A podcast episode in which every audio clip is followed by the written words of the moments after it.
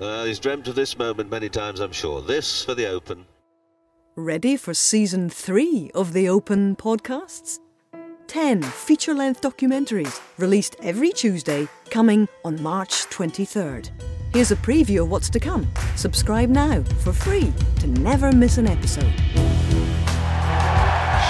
Lowry is the Open champion. It's one of the most surreal experiences I've ever had.